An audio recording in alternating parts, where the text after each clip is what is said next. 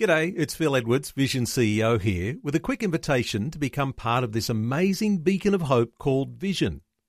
Together we can put our love into action to help people of all kinds build or rebuild their lives on the truth of God. Please consider the part you can play during our upcoming Visionathon appeal, remembering that it's your support that makes Vision possible, including this podcast. Audio on demand from Vision Christian Media. Stand by as Doctor Youssef prepares to bring you another message in his series, The twelve Evidences of Faith. Today you'll experience how obedience plays into deepening your faith walk. Here he is with a few questions to consider before he begins today's message, Getting Cleansed by the Word. How can the seed of the Word of God be deeply planted into our lives? How can that happen? How can we keep these weeds from coming back all the time? I can tell you that. It certainly is not by a quick ten minutes on reading the scripture. It's by spending time, taking time, reflecting deeply on the Word of God. Hey, if you'd like to talk with someone personally about your faith walk, or chat online if that's better for you, reach out to one of our team members at L T W dot org slash Jesus. Do it today. Well, listen with me now as Doctor Youssef begins today's teaching time. It was a number of years ago that I read this story that really caught my attention, and I've never forgotten it. And it's about a man who was sixty-three years old in New York City. He had never had a job, not even once, in all his sixty-three years. He spent all of his adult life as a professional student. He earned one degree after another, probably got more degrees than the alphabet. Why did he spend all these years on college campus? The answer is very simple. When he was young, his very wealthy uncle made him the beneficiary of his estate. And the stipulation in the will went something like this, that he is to receive this very generous monthly stipend as long as he stays in school. And the money will be discontinued when he finishes his education. So to meet the conditions of his uncle's estate will, he spent all his life in college. I mean, he spent thousands and thousands of hours listening to professors, reading books, but never worked a day in all his life. His education benefited no one. It works the same way in the Christian life. It works the same way. There are so many people who are professional listeners to sermons. So many people who are professional readers of Christian books. They watch uh, Christian television programming, and I'm not against them. But they live all of their life literally in disobedience to the Word of God. And James is so adamant about those who have faith or claim to have faith is to prove it. He is adamant that the person who claims to have faith must show evidence of that faith. We have begun a series from the book of James on the twelve evidence of faith. We saw the very first evidence of faith. Count it all. That is showing joy in the midst of the trials of life.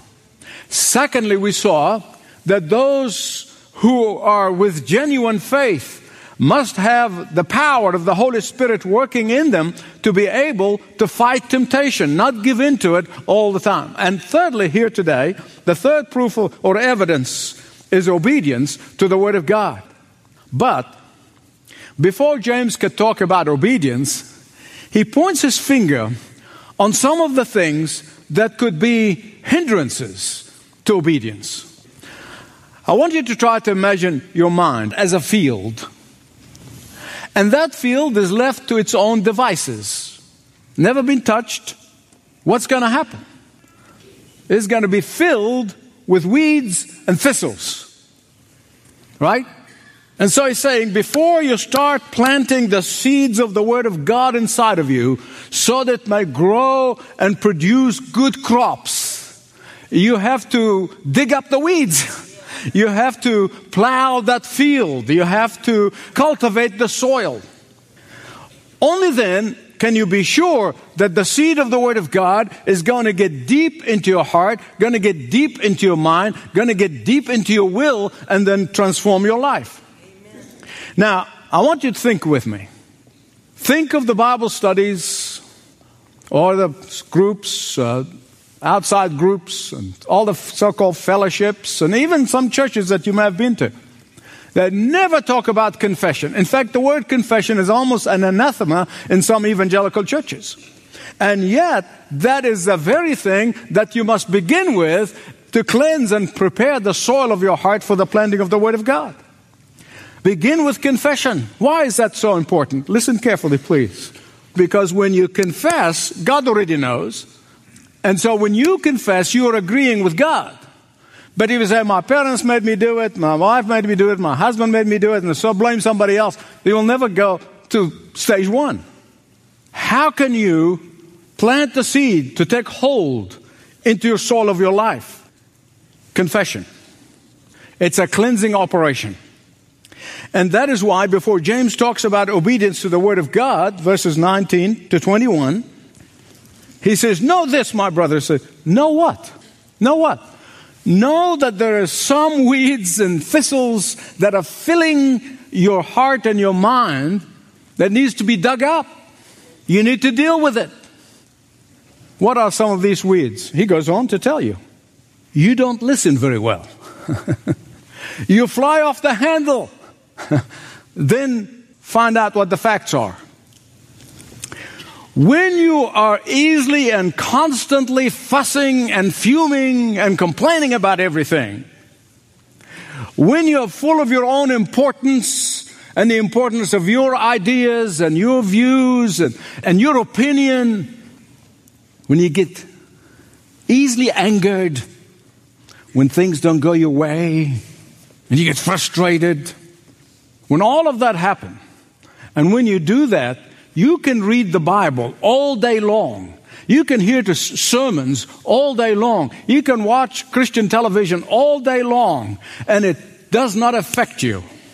The seed is basically falling on fallow ground. It is not going anywhere.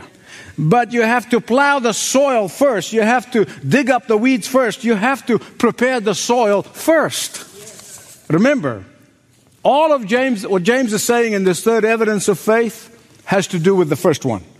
All of them actually go back to the first one. Count it all what? Joy. Having joy in the midst of trials. Why? Because when things get tough, and it gets tough for all of us, uh, when we go through testing times, the natural reaction is to say things that you wish you didn't say. uh, I got to confess to you, there are things that I've said, I would give anything to get them back. But I can't get them back. When we complain about God, when we accuse God of unfairness, when we accuse God of abandoning us and not loving us, and why He's not doing this and why He's not doing the other thing, the seed is not going anywhere.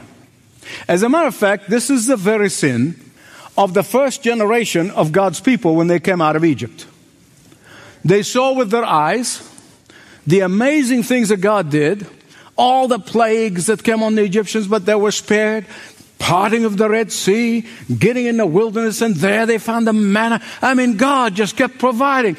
But the moment they faced one challenge, where is God? Moses, did you bring us here to die? What happened? They started murmuring and complaining and, and whinging. And so God basically had enough. And he uh, gave them forty years to keep walking around and walking around and walking around the wilderness until everyone of that generation was buried in the wilderness. And then the new generation was able to get into the promised land. Question, why do quick tempers, thoughtless speech, and anger prevent the seed of the Word of God from going in and taking hold? I don't have the answer, the Bible does. Verse twenty Man's anger does not bring about the righteous life that God desires. Underline it. You see, you cannot become what God wants you to be when you're constantly foaming at the mouth, spitting and sputtering. Throughout the Scripture, we see how anger caused people to lose the blessing. We see example after example in the Scripture. Cain got mad at God for not accepting his offering the way he wanted to offer it, not the way God taught his parents. And he got mad at God, and he took it out on his obedient brother, Abel, and he killed him. Moses, man of God, when he lost his temper and would not do what God said and to speak to the rock, but he whacked it with his stick instead. God said, okay, Moses, you will see the promised land, but you're not going to go into it. Jonah was mad at God for his own success and for God saving Nineveh. I mean, think about this. And he spent the rest of his life sitting under a tree, pouting. Pouting. Be careful, lest you spend the rest of your Christian life sitting under a tree, pouting, and lose the blessing. Anger that is a result of injury to our pride is going to blind us to the will of God in our life. It's going to blind us to the grace of God. It's going to blind us to the plan that God has for us in our life. Verse twenty-one. You have to pull out these weeds of anger so that the Word of God can be implanted in your heart. How do you do that? First, by confession. Confession is a beautiful word because through it, the Holy Spirit comes in and begins to do His cleansing of our hearts. The next important question is this. How can the seed of the Word of God be deeply planted into our lives? How can that happen? How can we keep these weeds from coming back all the time? I can tell you that. It certainly is not by a quick ten minutes on reading the Scripture. It's by spending time, taking time, reflecting deeply on the Word of God. Well, let me share with you the little bit that I am learning. And believe me, I'm learning. When I sit with the Scripture first thing in the morning, I ask myself the following questions. Is there an example for me to emulate? Is there a command for me that I need to obey? Is there an error in my life that I need to avoid? Is there a sin that I need to renounce? Is there a promise that I need to claim? Is there a new thought about God that I have not learned before? Is there a new thought about the Lord Jesus Christ that I have not learned before? Is there a new thought about the Holy Spirit and His ministry in my life that I need to understand? That's how the seed gets in and implanted deeply in our lives. But there's something else that I don't want you to miss. It is so small in that verse twenty-one. It's a key word. Humbly. Some translation says meekly. You receive that word humbly or meekly. Why is that such a big deal? It's a huge deal. Listen to me very carefully. Because what that means is that don't argue with the Word of God.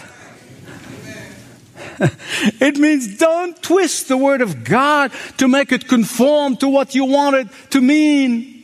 Amen. But rather honor it. Honor it as the absolute truth of God. Accept it and obey it fully. Why?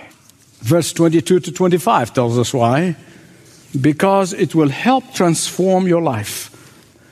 Do not merely listen to the Word and so deceive yourselves. Do what it says. Remember this. Back in the first century, as the Apostle James writing, like all the New Testament writers, most people were illiterate. They could not read. They only learned the gospel by hearing. And that's why Paul says, comes by hearing, because very few of them really could read. But it doesn't matter really, hearing or reading, it makes no difference. You can hear all the sermons in the world. You can hear all the preaching and the teaching in the world. until and unless you want to obey and willing to obey. Allow the seed to go deep so to transform your life, change your life, become more like Christ every day. It's like the guy who spent all his life in college. Didn't help anybody. Why? James said, these professional hearers or readers are like someone who gets up first thing in the morning and looks at a mirror. But he never does anything about it. That's what James is saying. The truth is, when the Word of God confronts us with our sin and our shortcomings, and oh my goodness, that happens every morning for me, it is not just to make us feel temporary bad. And a lot of people do. They feel temporary bad when they hear a convicting message, or they hear read something in the Word of God, and they've just temporarily felt bad. God does not want you to feel bad, temporary or otherwise. Did you get that? God wants you to come to Him for cleansing, for empowering, for strength, for forgiveness. Is there an issue that I need to repent of? Is there an issue that I need forgiveness? Is there an issue that I need strength to overcome? Is there an issue that I need cleansing and removal from my life? See, that's what the mirror calls you and calls me to do. Here's a warning. The person who hears or reads the Word of God and does not obey it, he will live a frustrated life. Maybe even, I dare say, a depressed life. It's like someone said, impression without expression leads to depression. So the third evidence of real faith manifests itself how? By weeding out the things that don't belong, planting the Word of God deeply into the heart and the soil of our hearts, so that obedience to that Word does its transforming work. It does its transforming work. It takes away the frustrations, takes away that anger, gives you joy in the midst of trial. Question. What does the fruit of obedience look like? Again, James tells us, verses twenty-six and twenty-seven. He said, first he said, we'll give you the ability to control your tongue. He touches on it. The importance of the speech. Why our words are important. Jesus answers that question. He does. In Matthew twelve thirty-four, he said, from the abundance of the heart, the mouth speaks. Or the mouth speaks out of the abundance of the heart. What's in the well comes out in the bucket. When somebody says, well, you know, he, his bark is really worse than his bite. Well, his bark is the bite. So the mouth speaks what's in the heart. That's why it's important. So the question is, do you praise God all the time? Do you bless God? Or do you complain all the time, thinking of something that's just not going right and complain about it? Do you bless or do you curse? Do you criticize or do you encourage? Do you put people down or do you lift them up? And the second fruit of that obedience to the Word of God is showing kindness. Why? Why is that important? Because showing kindness is love in action. There's no use saying I love somebody and I see them in distress and I do nothing about it. Showing kindness is love in action. Showing genuine compassion is an indication of a heart that has experienced the power of the Word of God, a transformation, expression of authentic caring to those who are most desperately in need is evidence of faith. Remember, back then, the reason he mentioned specifically the widows and the orphans, back then they were the most desperate people in society. They have no social security, no government programs, and, and no child care. But it doesn't matter. It doesn't matter. The issue is the same. The point is the same. If you show kindness to the desperately needy, it gives evidence of the fruit of obedience to the Word of God. Third thing, he says, as a proof of obedience to the Word of God. What is it? Separation from the world. Okay, Michael, we're all going to go up to the mountains, live in bubbles, or we're going to go to the nunneries and the monasteries. And no, no, no. That's not what he's talking about. The Bible talks clearly about living in the world, but not of it. So what does it mean? Simply this. Don't read the junk that non-believers read. Don't watch the raunchy stuff that non-believers watch. Don't use filthy language that they use. Don't contaminate your mind with their filth. And I was thinking about this, and I thought about the example the Bible gives us of Lot. Lot was Abraham's nephew. He got into altercation over greed. His shepherds, Abraham's shepherds, Abraham said, take what you want. You're not, not going to fight. And God blessed Abraham even more. And the Bible said that Lot pitched his tent towards Sodom. Oh, no, no, a man like me is not going to go over there. I'm just going to be near enough so I can just take a look at it. I want to admire it from a distance. Oh, I wonder, these people having a party every night, I wonder what it's like to be there. Day after day, he pitched his tent towards Sodom. Be very careful. Be very careful if your tent is towards Sodom of this world. And the next stage, the Bible said, he was in Sodom. Oh, probably thought to himself, you know, I'm going to witness. I'm just going to be a good light to these people. I'm going to... You get the third stage in the Bible. He is part and parcel of that miserable culture. He was sitting at the gate, which means that he became part of it. And as a result, he lost his testimony. He lost his family. He lost everything. And the angels had to drag him out because of the intercession of Uncle Abraham. Contrast that with the Lord Jesus Christ. The Bible said it's for whom and through whom all things were created. He was in the splendor and the glory of heaven. But out of obedience to the Father, he came to earth, lived as the poorest of the poor, did everything in his life in obedience to the Father. And the Bible said that's why today he sits on the rim of the universe. He is in control. He owns everything, not just the earth, but also all the galaxies, because of his obedience to the Father. The question I wanted to think about: am I like Lot or am I like Jesus? Am I like Lot or am I like Jesus? Getting Cleansed by the Word is the title of today's message from Leading the Way with Doctor Michael Youssef. If you're unsure about your spiritual journey, we have a team of people who would love to speak or text with you. Reach out to L T W dot org slash Jesus.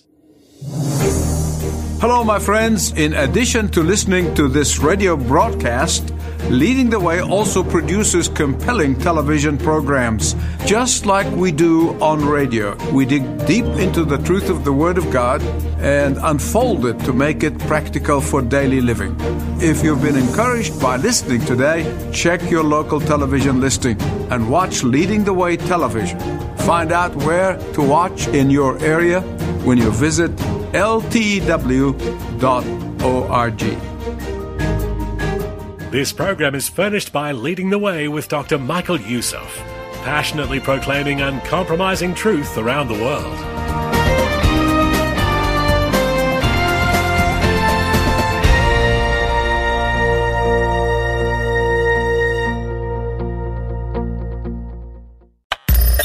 Thanks for taking time to listen to this audio on demand from Vision Christian Media. To find out more about us, go to vision dot org dot a u.